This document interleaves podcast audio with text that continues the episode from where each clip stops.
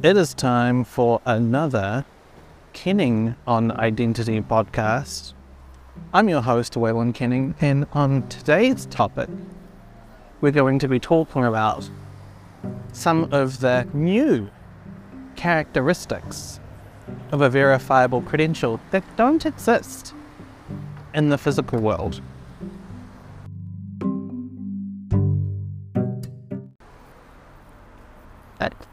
I'm Waylon Kenning, strategic advisor, consultant, blah blah guy when it comes to verifiable credentials, decentralized identity, this whole new world of identity.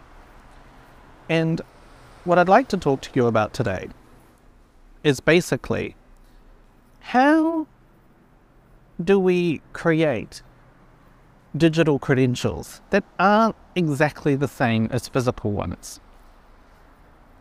We're all familiar with physical credentials. Like we have a driver's license, we have a passport, we have a birth certificate.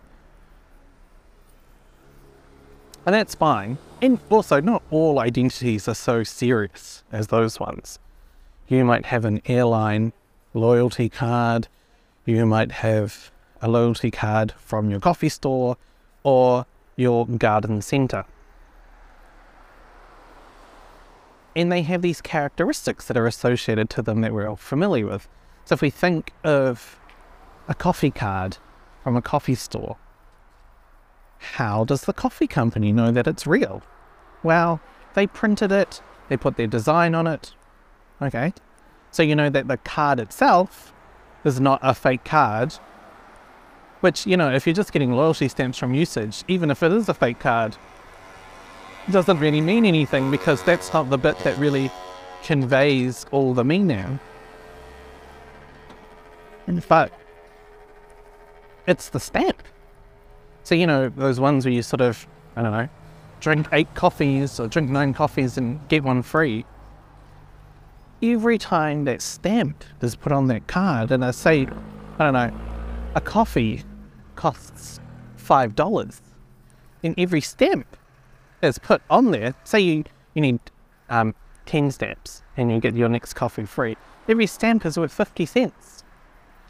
There's 50 cents worth of fraud in that stamp if you could fake it. And so you might have a very fancy stamp. You might have a stamp that changes date. Some people have little uh, little clippers and they will put a special little clip on the piece of paper, like a little star sign or stuff like that. And all of that is really intended to sort of convey that this is authentic, this hasn't been tampered with, that this is a real coffee card, I'm really entitled to this benefit, and I'm not trying to, you know, rip you off. Now, if you have a look at a birth certificate or uh, a marriage certificate, they also have some characteristics, or even, um, you know, a letter that says, uh, an immigration letter that says, I don't know, welcome to New Zealand, welcome to Canada. They also have these characteristics. They might use special paper, they have like special embossing on them, they might have a little holographic strip built into them. So they have these things inside them that make it very difficult to create a copy. And then what's typed or printed on them is also uh, difficult to copy as well because they might have a signature and a signature, you know, is a physical signature. They're not very easy to copy. They might have a number that references you in a computer system that someone can type in and, you know, your name and your details pop up. So someone types a fake number in or someone pretends to use your number. It's not going to make sense. So the information in it has some stuff in it that makes sure that the information has high authenticity as well.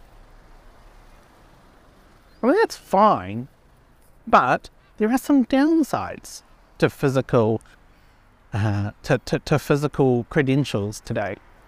And I think when we think, oh, there's this new world of virtual credentials out there, I'm just going to build physical ones as digital ones, you're really missing a trick. And so one of the tricks you're missing is how long do credentials last? Now, I have a driver's license in New Zealand. They're good for about 10 years. So, this one identity document where I showed my face 10 years ago is valid for this whole time. 10 years, a lot of time for something to happen. I could, I don't know, get skinny, get fat, grow facial hair, lose all my hair, kind of slowly happening anyway. Um, but my appearance can change quite dramatically. I don't know. Maybe I get super skinny and I start wearing contacts like all the time, colored contacts. That's just how people recognize me. And my appearance can look very different from how it used to be. Slowly, the binding between my identity, the driver's license, and who I am in the world, it, it, it gets eroded over time because how I look, my appearance becomes different to my appearance in the photo. I mean, this happens naturally when you get a photo taken of you at 15 to 25. Like, you're still growing, you're still changing. You don't look like a 15 year old anymore. And, you know, that's the reason why, like, the driver's license expires in the first place is that, you know, you look different to the photo. But let's pretend that maybe the driver's license has an expiry of one day. And every day in the morning, you take a photo of yourself, and that becomes the photo that's in your driver's license for that day. The ability to sort of, you know, for that photo to not represent you, the risk of that is pretty low because every day is going to be like a new photo of you, and that photo is the one that you're going to take. And it's very hard to change your appearance really radically in just one day. So you can have this higher confidence that the photo that's on that credential really represents the person that it's portraying to be about, right? You might say, well, that's that's silly. Why would you want to do something like that? Well, if you happen to have an old copy, or you've gotten someone's copy of their driver's license, maybe you magically put your own face on it. If it's valid for 10 years, then you have up to 10 years worth of time to do fraud with it, to maliciously consume it because essentially you're stealing someone's identity, right? You can use it for the period of time that it has not expired for. But if an identity only lasts for a day, then you only have one day worth of fraud. So what's another example where actually if we limit how long a number can last for, then you limit the amount of fraud that could be used higher. A credit card number is a great example of this. Let's say you have a credit card number, and that card number changes every day. So every store you go to, when you present your credit card number for that day, the next day, number's invalid, can't be used, doesn't exist anymore. So if someone steals your credit card number, you you know, you go to a fancy restaurant, they take your credit card, they swipe it, but they take a photo of your digits and save it out the back, the number is no longer valid the following day. I mean, you know, if you kind of take this to its logical extreme, imagine if your credit card number was different every single transaction. And that's roughly how things like Apple Pay and Google Pay work, where they kind of create this token which represents, and you know, I'm sort of glossing over a bit of the detail here, but practically a temporary credit card number for every single transaction so that even if you were to take that token, that temporary credit card number, you can't use it again. You can't replay it. It doesn't, it's not valid like that. It only exists for that point in time. So that's pretty powerful. You know, imagine if someone stole your birth certificate and the following day all the information on it you know, the number that says that this is a valid birth certificate instantly becomes invalid. they couldn't steal your identity, they couldn't pretend to be you, you really limit your risk. So we talked about one characteristic, which is longevity. And the fact is, digital credentials don't have to last very long.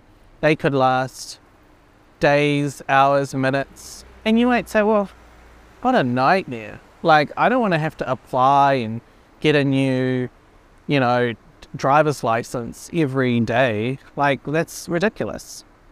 Well, if they're digital and they're in a digital wallet, you don't have to do anything. Essentially, the driver's license app would talk to the issuer and say, hey, my the digital license I've got in my wallet here is about to expire. Can you give me a new number? And you know, the system says, oh, let me do a credential refresh. I will refresh you with updated information, which is your new driver's license. So you practically, as a person, human in the world, you don't really care and you don't really notice. There's no bother to you in the same way that if your um, your credit card number changed every time you presented it at a shop, do you really care? I mean, you just use Apple Pay, it goes bing, and that's it. What the number was, you, did, you never saw in the first place. So you can design it in such a way where it, it, there's a lot of usability, there's no impact, but you increase the secured security posture. Another thing, another characteristic of new credentials is this concept called selective disclosure. Selective disclosure really means that I can choose to request just some bits of an identity rather than all of it. Now, pretend you are going to buy some alcohol from the supermarket. When you do that, you have to present your uh, you have to present, you know, I don't know, some sort of proof of identity. That proof of identity could be your driver's license. But there's a lot of information on a driver's license. that has nothing to do with the supermarket. So it's got your name. They don't need to know your name. It's got your date of birth. They do need to know your date of birth to figure out if you're over 18. And I've got a way to even show less information about that in a second. They need to know, do they need to know that you're a donor? No, they don't need to know that. Do they need to know that you can drive a motorcycle? They definitely don't need to know that. Um, and they might need to know, has it expired or not expired? And honestly, I don't even think they need to know that. So you give them so much information. Another example of you giving a lot of information is when you get a job. Often, when you apply for a job, they might say, please attach a copy of your passport or proof of eligibility for working. Because you need to make sure that this person is able and has permission to work in the country you live in. So New Zealand would be some sort of information either from your New Zealand driver, uh, your your um, your passport, I guess, or birth certificate, or some form from immigration. But there's a lot of information on there, including like the city you were born in and your passport number and the issuing authority. That's just maybe not any of their business. Like, really, what they want to know is perhaps your name, perhaps your date of birth, and your eligibility to work. And everything else, they don't need to know. So, how do you disclose just a little bit of information? You know, if I was to go into the supermarket and I put masking tape over every part of my identity except my face, so you could prove that this identity was bound to me and my date of birth, I feel like the supermarket would laugh at you and say, What the hell is this? But in the new world of verifiable credentials and decentralized identities. That is exactly what you can do.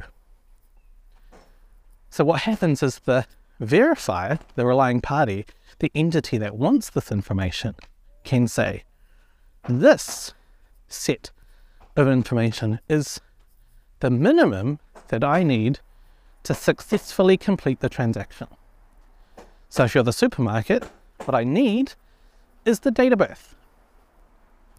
I don't need anything else. And in fact, don't give it to me.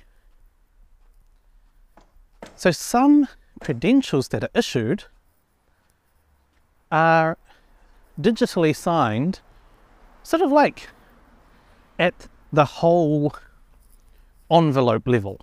So what I mean by that is pretend that the verifiable credential is a bit like your driver's license, but it's put in an envelope. And the envelope is signed by, you know, like a special wax stamp. And so if you're going to go into the into the supermarket, you say to the supermarket, "Hey, I've got my driver's license here, and it's signed with the special wax stamp that's come from Waka Kotahi." When they look at it, they have to open the envelope and they see everything inside it. It's kind of like how the current world today works, right? In the new world, with selective disclosure, it's kind of a bit more like a scratchy lottery ticket, where you can just say the whole envelope is signed, but the only thing you want to see is my date of birth. So I'm just going to scratch off the date of birth part. So, you know, I'm going to reveal that part, but everything else is still hidden you know what I mean by scratchies. In New Zealand, they're called instant kiwis, but basically, all the information about, you know, is this ticket a winning ticket? And, you know, do you have the five lemons and your prize is $200? All of that stuff is covered, it's hidden. And you can scratch off parts. Imagine if your driver's license was like that, where all the information is normally hidden, but the entity that wants it, the verifier, the relying party, says, I would like to see date of birth. And so you just scratch off the covering that's over date of birth. And then you hand it over and they're like, okay, perfect, I know your date of birth. So that concept is called selective disclosure because you are selectively disclosing just certain attributes of identity, not all of it. Now, you can kind of take this to the next extreme with this other idea called predicate proofs, sometimes called zero knowledge proofs. But essentially, using some sort of fancy maths, and sometimes the um, implementation of these is uh, they're still working out some of the bugs. But practically, a zero knowledge proof creates a new fact, a new bit of information that is derived from information that is inside that credential. And a good example of this is Am I over 18? So I want to buy some alcohol in New Zealand, drinking age 18. It talks a lot about a driver's license and it having my date of birth on it. But New World, the supermarket or grocery store here in New Zealand, one of them, with more than one brand, they don't really, really, really want to know your date of birth. They're not, uh, you know, they're not saying, oh, we're only going to serve beer to people born in January. What they really want to know is, are you 18 or over? That's it. So, if you have someone's date of birth and you know that you know the date today, you could derive or calculate if they're over 18 or not. And if you could do that, sorry, lawnmower, I'm annoyed there. You might be able to do that in such a way that then you just convey that fact, that that derived bit of information, then you're sharing the minimum that's required for that transaction to be successful, but you're not sharing anything that you don't have to. Same as a bit like proof of work eligibility. Imagine if within your driver's license or your passport, all you really need to share is the fact that you have a New Zealand passport. So having a New Zealand passport infers, well, is representative of your New Zealand citizenship. And New Zealand citizenship conveys the right to work for New Zealand. So therefore, the only thing I really need to share in my passport is the fact that I have a New Zealand passport. No other information. That concept is really where the zero knowledge bit comes in. The zero knowledge being oh, I share with you nothing from that original identity. But what I do is I generate facts in a way that you can have assurance that I haven't made them up and I can give you those facts. I mean, that's pretty hard to do mathematically because if you think of all the facts on a driver's license written down and then put in an envelope that's then signed with a wax seal from the transport agency, this fact that I'm over 18 was not on the driver's license. And the fact that I want to generate it, well, it would be me generating it, not the transport agency. So there needs to be some cryptographic or mathematical way to derive, to calculate this fact in a really trusted way so that whoever is receiving it, the verifier, can have trust that I have zero knowledge of the original credential, but I am 100% confident that the calculations you use to derive this new fact are tamper proof and you haven't just made it up. And so I'm not saying that that doesn't exist. There are today technologies that enable these predicate proofs. Uh, but as I kind of pointed out, some of them have some uh, funky issues. So your mileage might vary with zero knowledge proofs and predicate proofs. Another thing that we can do with verifiable credentials that has not really been very easy to do in the past is we can request multiple sets of credentials at the same time from different entities. And that sort of packet of information becomes what we need to successfully complete a transaction. And what I mean by that is, say you're applying for a mortgage. You need three months worth of bank statements, you need proof of address, you need proof of lawyer, and proof of bank account, proof of this and proof of that. But let's say you just gave them two months worth of bank statements. Well, they're probably going to email you and say, oh, hold on, we need another month's worth. And you might say, to hell with this. I don't want a mortgage anymore. And now you've given them a lot of information, but not enough to finish the transaction. So you've shared a lot of your information. You don't know what they're going to do with it. Ironically, uh, one of the banks I talked with when I was going for a mortgage, they were like, hey, we want three, three months worth of bank statements. And I thought it was very funny because they were my bank. So they gave me three months worth of bank statements and I gave them the information they gave me, which I thought was a kind of a roundabout way of doing stuff. Anyways, my point is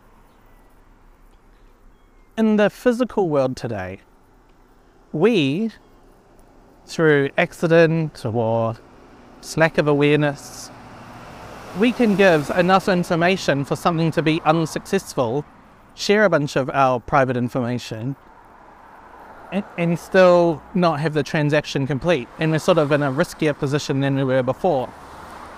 With verifiable credentials, the requester can say, I want to see a proof of identity document, I want to see a proof of address document, and I want to see a bank account for the months of January 2021 and February 2021 and March to, you know 2021. And if you don't give me that set of information at the time I request it in its totality, you cannot submit this request. And that's really neat because basically you as the requester, you as the relying party, you as the verifier, ensure that you always receive enough information for a transaction to be successful. And if you don't receive that amount of information, then you can decline essentially the request. I think that's really neat because you are protecting the privacy of people. So, those are some of the new characteristics of these digital verifiable credentials that really are not the same as physical credentials today. And there's a few others as well. So, another concept is the concept of delegation. So, how you might be able to um, take actions on behalf of someone else. You might have a child, and you're going to have the child's verifiable credential, their identity, and it's going to be delegated to you as their parent, so you can, you know, apply for a bank account on their behalf or apply for a, you know, get an airline ticket. You might have power of attorney over someone, getting old, uh, you know, or they have some sort of medical issue and you're taking action on their behalf. All of these things, which are very difficult in the physical world, like I, what I do, I just carry around a baby's passport. And me carrying around a baby's passport is not the same as me having the commission, me being formally delegated authority to use it. We can do very easily with verifiable credentials. And on that note, can you believe? Another half an hour is just about up. Thank you so much for listening. I hope you found this topic to be quite interesting. I'm Waylon Kenning, your strategic advisor, consultant, guy that you can talk to about verifiable credentials, self sovereign identity, making podcasts while you walk by the road, which seems like a bad idea every time I do it. Thanks for listening. I hope you enjoyed today's session, and uh, let's talk again soon. Bye bye.